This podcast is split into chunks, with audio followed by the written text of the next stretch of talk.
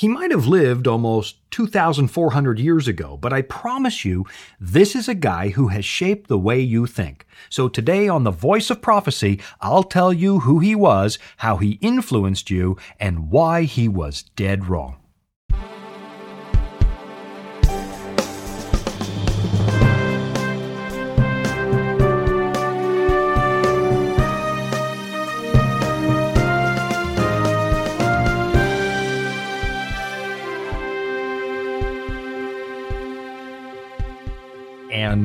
Welcome to another edition of The Voice of Prophecy. I'm your host, Shawn Boonstra, and today we're going to take a little visit to the ancient past and talk about the way that Greek philosophers have shaped the way you think. So, genetically, you might be Scottish, you might be German or African or Asian, but if you live in the Western world, your brain, at least to some extent, is Greek.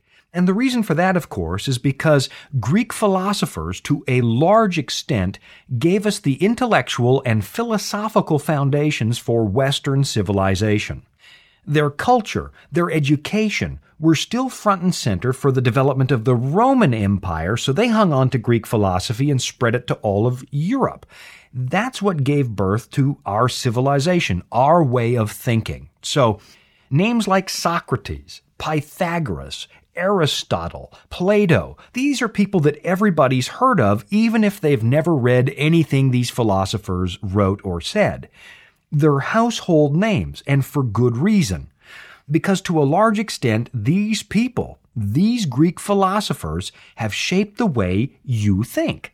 And for a lot of people, the name that's right at the top of the chart is Plato, who was a student of Socrates and he lived some 2,400 years ago in the city of Athens. And chances are, if you went to college, you were forced to wade your way through some of Plato's so called greats, like Phaedo or Crito or The Republic, which was actually required reading for political science majors like me when I went to school. These are the books that have dramatically affected the way we think in Western civilization. These are the books that have given shape to the way we do just about everything from government to education.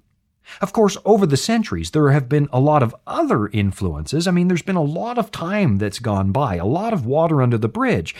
But there is no denying the impact of Plato, particularly when it comes to his theory of forms. Now, I know that when you tuned in today, you weren't exactly expecting a course in philosophy, but uh, I hope you'll bear with me because this is really important. You're going to find out that even Christian thinking has been powerfully influenced by this man. So, let me show you what I mean. Just like you, Plato looked around at the world and he realized this is an imperfect place. Now, Christians explain that reality, the imperfection of our planet, by the fall of man. We say the world was perfect until we ruined it with sin. Christians say we severed our relationship with the Creator, and that had a dreadful, powerful impact on the whole planet. But Plato looked at that same imperfection and he explained it a little bit differently. He noticed that the world was full of imperfections, and so he started to ask the question why. He, wasn't just asking why is the world imperfect, what he was actually asking is, how do I know that this is not perfect? How do I recognize imperfection? I mean, Plato is asking, who's to say the world isn't perfect just the way it is? What makes me think there's room for improvement? And if something's not perfect, how do you know that? How do you recognize imperfection? That's kind of the way that Plato was thinking. So think about some object in your house, like your kitchen table, okay? Think about your kitchen table. Unless it's brand spanking new, there's going to be a few issues with your table.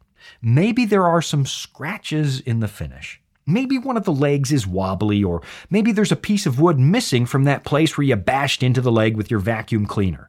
No matter how nice your table is, if you look at it carefully, you're going to find some flaws somewhere on that table. But how do you know it's a flaw? unless you have some idea of what perfection would look like. If that illustration doesn't work for you, let's think about the human body. If you're somewhere past middle age, chances are something doesn't work like it used to. Maybe your knee hurts or your back hurts or your eyesight isn't quite as good as it used to be. There's going to be something to you that's less than perfect. I mean, if you're anywhere past 18 years of age. But ask yourself, how do you know it's not perfect? I mean, you do remember being younger, but apart from that, how do you know that it could be better? How do you know that it's imperfect unless you have some concept of what perfection would be? And that's kind of the way Plato was thinking. That was his starting point. He said that we can sense imperfection because somewhere out there in the universe there is something perfect you can compare it to. And that perfect thing exists in the spiritual realm. Now, Plato said our physical material world is imperfect. It's full of broken stuff and mistakes. But the spiritual world out there somewhere is perfect. And the reason we know there's something wrong with our world is because we have some vague idea of the spiritual world. Now, from a purely logical point of view, Plato kind of makes sense. He basically breaks the universe into two separate compartments. The imperfect material world where you and I live, and the perfect spiritual world, which he said is just out there somewhere. The spiritual world is full of ideals or perfect things and ideas, and our physical world is full of forms, stuff that looks like the ideal from the spiritual world. It kind of resembles it, but it's imperfect because it's physical. It's made of matter. It's made of real stuff. Now, here's the way that Plato described it. He described it like living in a cave. He said that our existence is like being chained to a rock near the back of the cave. And the only view that you and I have is the back wall of the cave. But there's a fire behind us that lights up the wall, and every so often something or somebody walks in front of the fire and we see a shadow on the wall. The shadow, he said, that's our world. Eh, we get a pretty good representation of reality from the spiritual world, but the shadow's not the real thing. The real thing, the spiritual world, he said, is behind us somewhere and we can't quite see it. Now, in later years, there was a movement that made its way into early Christianity that really promoted this kind of thinking. And it was a group known as the Gnostics. That's G-N-O-S-T-I-C-S. Gnostics. It, it wasn't really a coordinated global movement as such. It was more of a loose collection of groups who adopted Gnostic thinking. And like Plato, the Gnostics said that our material world is imperfect. And to that point, I'd have to agree. Our world is imperfect. You don't have to be a rocket scientist to figure that out. But the Gnostics took it one step further. They said that since the world is imperfect, it must have been made by an imperfect lesser God. Some of them called him the demiurge. That's the name they gave him. They claimed the reason Jesus had to come to this world was to enlighten us spiritually and show us the perfect world that exists beyond our physical existence. In essence, you know what they were doing? They were pitting Jesus against the Creator. They said Jehovah is a jealous, petty God who made the material world and got things all wrong, but Jesus is perfection embodied. Well, they didn't really want to admit Jesus came in a perfect body, but they said Jesus is perfection and he came to show us the higher path. And the reason we call them Gnostics is because they believed that the path to salvation came through knowledge. And gnosis was the Greek word for knowledge. So they're Gnostics, knowledge based. So obviously, if you're a biblical Christian, you would disagree with this because you know from passages like John 1 and Colossians 1 and Hebrews 1 that Jesus is not pitted against the Creator. Jesus is the Creator. But still, I, I, think I'm going to demonstrate that Platonic thinking has had considerable influence on you, even if you don't agree with that part. And when we come back from the break, I'll show you exactly what I mean. Life and its daily challenges can weigh us down, even when we have the best of intentions, leaving us with more questions than answers. Is it possible to have true peace and happiness in life? Are you searching for answers to this and other of life's most challenging questions? The Discover Bible Guides will help you find the answers you're looking for. Visit us at BibleStudies.com or give us a call at 888 456 7922 for your free Discover Bible Guides. Study online or on our secure website or have the free guides mailed right to your home. There is never a cost or obligation. The Discover Bible Guides are our free gift to you. Find answers in guides like The Secret of Happiness and Is God Fair? You'll find answers to the things that matter most to you in each of the 26 Discover Bible Guides. Visit BibleStudies.com and begin your journey today to discover answers to life's deepest questions. Okay, we're back from the break, and I hope you took down the information because that Discover Bible School is really a great way for you to become thoroughly familiar with all the major themes of the Bible, including the stuff I'm talking about today. Now, before the break, I was telling you about Plato and his theory of forms, this idea that our physical world is imperfect and that it's a shadow of some higher reality that exists out there somewhere. To the Christian way of thinking, it does make a bit of sense because we do believe that our world has been compromised, that because of sin, our world is only a shadow of what it used to be. But the Greeks would argue that the world was made imperfect, that imperfection is part of the design, and that's where Plato and the book of Genesis part company. In Genesis chapter 1, when God creates this world, you'll notice he finishes every single day by saying, It is good. And then at the end of creation, on the sixth day, he steps it up a notch and he says, It is very good. So if you compare that to Plato and the Greek philosophers, if you compare that to the way the Gnostics were talking, the people who said the world was made imperfect, you'll see the difference. In essence, the Gnostics were pinning the blame for sin and suffering on the creator of this world because he made the world the way it is. But the Bible explains it differently. It says that you and I were created perfectly and given the ability to choose. We were moral free agents and we decided of our own free will to sever our relationship with the Creator.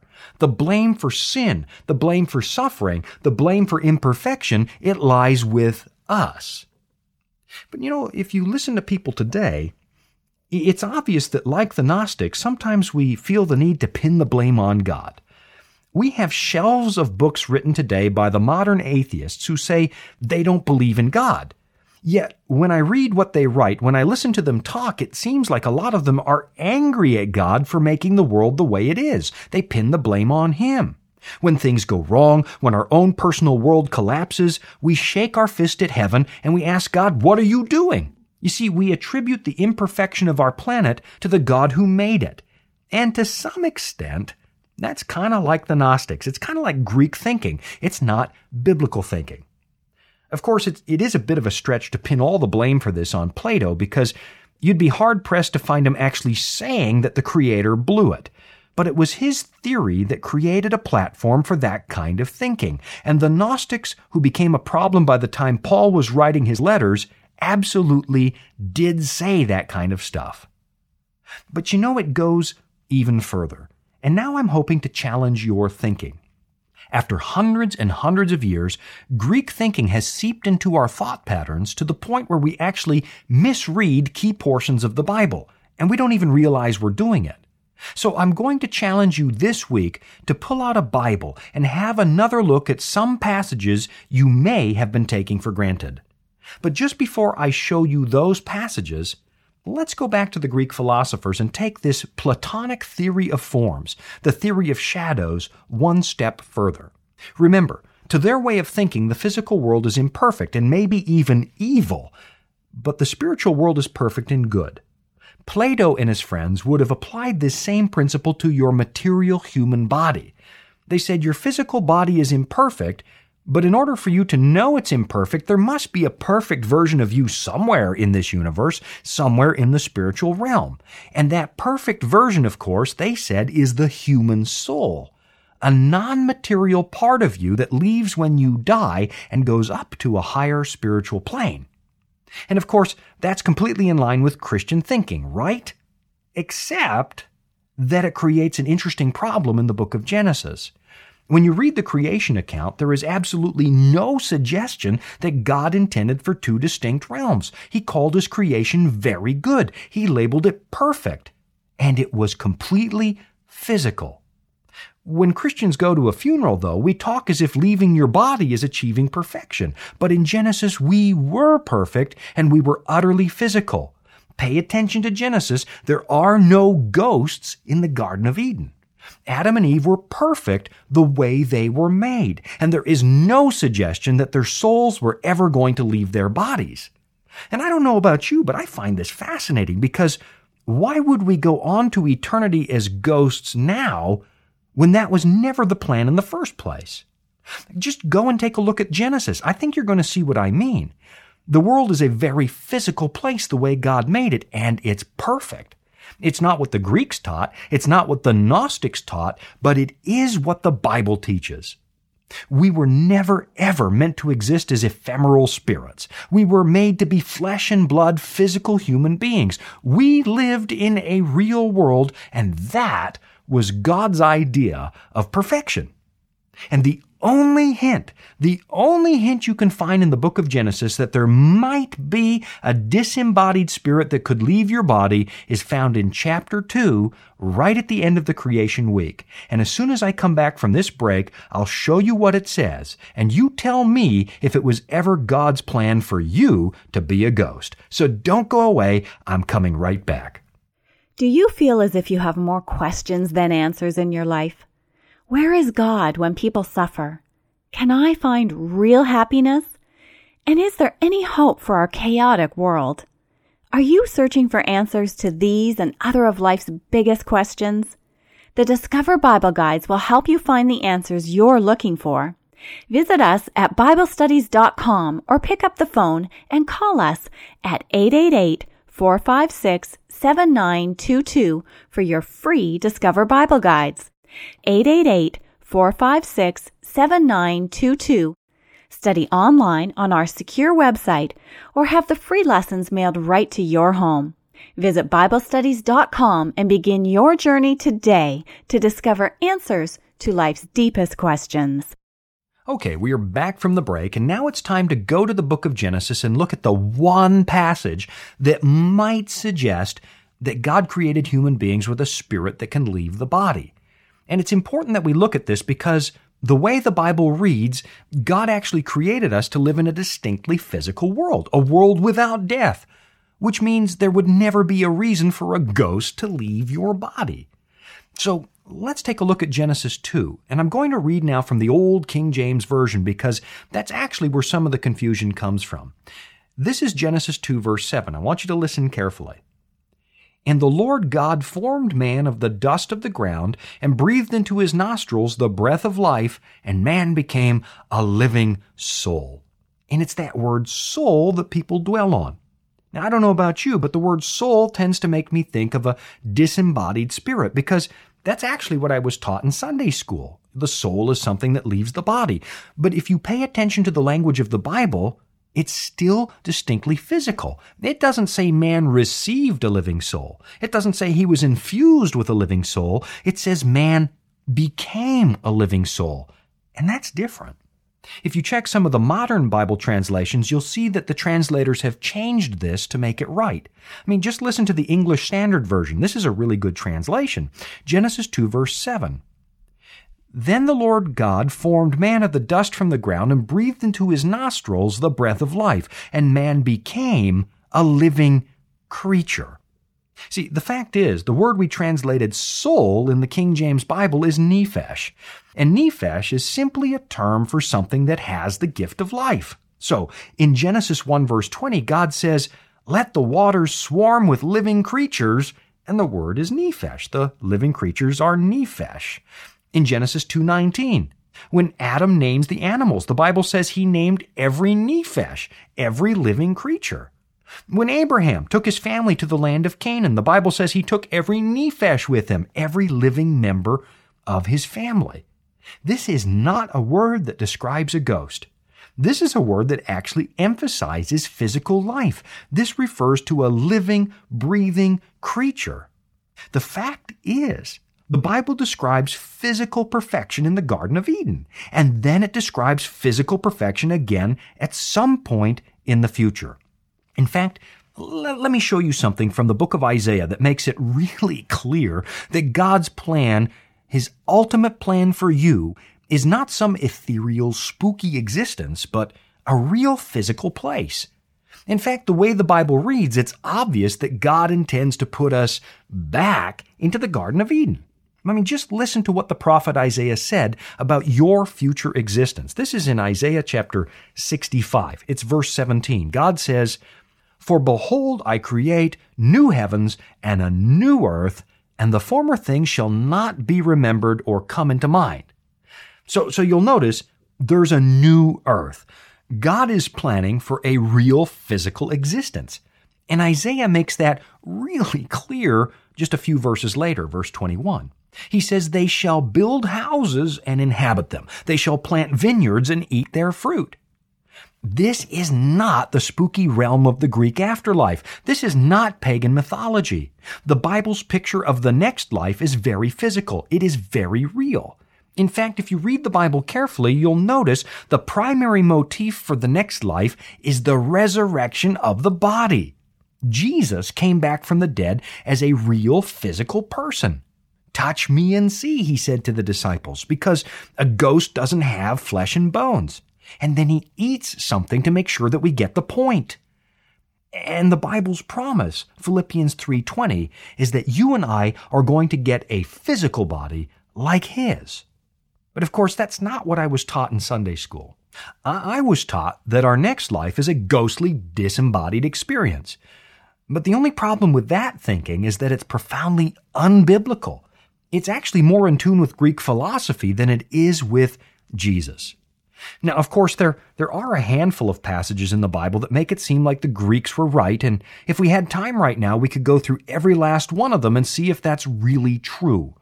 But we don't have that kind of time, and because I'm fighting the clock, I'm going to do this. Let me give you a challenge. Go through your Bible and look. Read the passages that deal with who we are, how we're made, where we're headed. Read the first few chapters of Genesis. Read 1 Corinthians chapter 15, where Paul describes the second coming of Christ and a very physical resurrection of the dead. Notice how the Bible tells us that God plans to raise us incorruptible from the dead. He's going to fix the imperfections that happened because of our sin. He's going to abolish suffering and disease and death and he's going to put things back the way they were before we damaged his creation in a thousand different ways. Go back, read Isaiah 35, read Isaiah 65. Then read John chapter 11, where Martha explains when and how she expects to see her dead brother. At the resurrection, she says. Read 1 Thessalonians 4, which gives us a physical resurrection, and then ask yourself, how in the world did we get this idea that God's future plan for us is to live as a ghost? It's not in the Bible. And if you have the time, go back and read what some of the early Christians wrote as they were defending their faith against the pagans. Justin Martyr actually admired the Greek philosophers, but he says, look, you've got it wrong. You Greeks plant your hopes in the immortality of the soul, but Christians depend on a physical resurrection. And that's how our Christian forefathers thought in the first few generations. So please, just go back and study. And if you discover I'm wrong, okay, you discover I'm wrong. But what I think you're going to find is that the Bible is very physical. And that doesn't change a single doctrine of the Christian faith. You are still saved by grace through faith. Jesus is still God the Son. You know, if anything, this will strengthen your Christian belief because you suddenly have a real physical Jesus who is coming back for real physical people. We are actually more grounded in reality than we've been preaching all these years. Because if I read my Bible right, this means that Jesus has actually opted to become one of us for all time. Listen, I guess one of the most convincing things for me is this. If we had never sinned, we would have never died. And if we weren't supposed to die, then there was never a reason for a ghost to leave your body, ever. It wasn't part of the plan. There is no reason for it. According to the Bible, you are a real person, a living creature, and in the earth made new, that's still what you're going to be. Look, I love Greek philosophy as much as the next guy, but you've got to know that the Greeks, as smart as they were, did not know the God of Abraham. Now, they were well on their way to finding him because they were actually starting to find the petty gods of Mount Olympus to be a little bit embarrassing, but they weren't quite there. And their analysis of the imperfect world, their analysis of sin and suffering and pain, it was just incomplete. They were doing the best they could with the knowledge they had. But what we did was import their thinking into Christianity when our barbarian ancestors made the switch. It was really just that simple. And I don't know about you, but I'd rather just deal in reality. I'd rather bank on a real existence the way the Bible talks about it. The thought that my future is real, well, that just seems more appealing. And I know this leaves all sorts of unanswered questions, so I want you to think about this as the beginning of your search. In fact, here's what I'm going to do.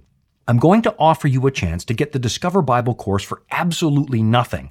And if you want to listen to this broadcast again, you can always go to our website and get it as a podcast so you can study it more deeply. And you might want to look for another program called Things That Go Bump in the Night so that you can compare what I said there to what we studied today. But for now, I do have to sign off. The clock has run out. I'm out of time. So until we meet again right here, I'm Shawn Boonstra. Thanks for listening. You've been listening to The Voice of Prophecy. Are you searching for answers to life's most challenging questions? Answers to help you make sense of the chaos in today's world. Answers to the deepest questions in life, like how can I know that Jesus was real? Was he more than a man? And how do I even know the stories of his time on earth are true? How can I know that the Bible is something that I can believe today? And questions like, if the Bible is true, well, what happens next after this life? Is there really a heaven? And in this world of uncertainty, you might be wondering, is there actually a chance for true happiness in this life? Disappointments like illness and loss of employment can hang like clouds over our lives. Life's daily routine challenges can be overwhelming, and even the things that once made us happy can begin to seem empty. Is it really possible to have a happy, contented life in such an uncertain world? Well, if you're searching for answers to these and other of life's biggest questions, we are here to help. The Discover Bible Guides will help you find the answers you're looking for. Visit us at BibleStudies.com or give us a call at our toll free number, 888 456 7922, for your free Discover Bible Guides. Study online at our website, BibleStudies.com, or have the free guides mailed right to your home. There is never a cost or obligation. The Discover Bible Guides are our free gift to you. At BibleStudies.com, you'll find answers in guides like A Second Chance at Life and Does My Life Really Matter to God? Answers to the things that matter most to you in each of the 26 Discover Bible Guides. The major themes of the Bible come to life as we study together guides like When Jesus Comes for You and From Guilty Sinner to Forgiven Saint. At BibleStudies.com, you will find the Discover Bible Guides in nearly 50 languages, including Spanish, Japanese, Tagalog, and Russian. Now, this is a great resource for the family member or friend that you know is looking for answers but struggles with English. At BibleStudies.com, click on the interactive world map and find the language that you're looking for. And we have lessons just for the kids in your life. Your kids will love KidZone at BibleStudies.com. They'll enjoy the colorfully illustrated stories and interactive lessons in the 14 Kids KidZone Bible Guides. And while you're online, be sure to visit us at VOP.com. At VOP.com, you'll find audio archives of this program, the latest ministry news, and resources to help you dig deep into God's Word. Begin your journey to discover answers to life's deepest questions and log on today to BibleStudies.com.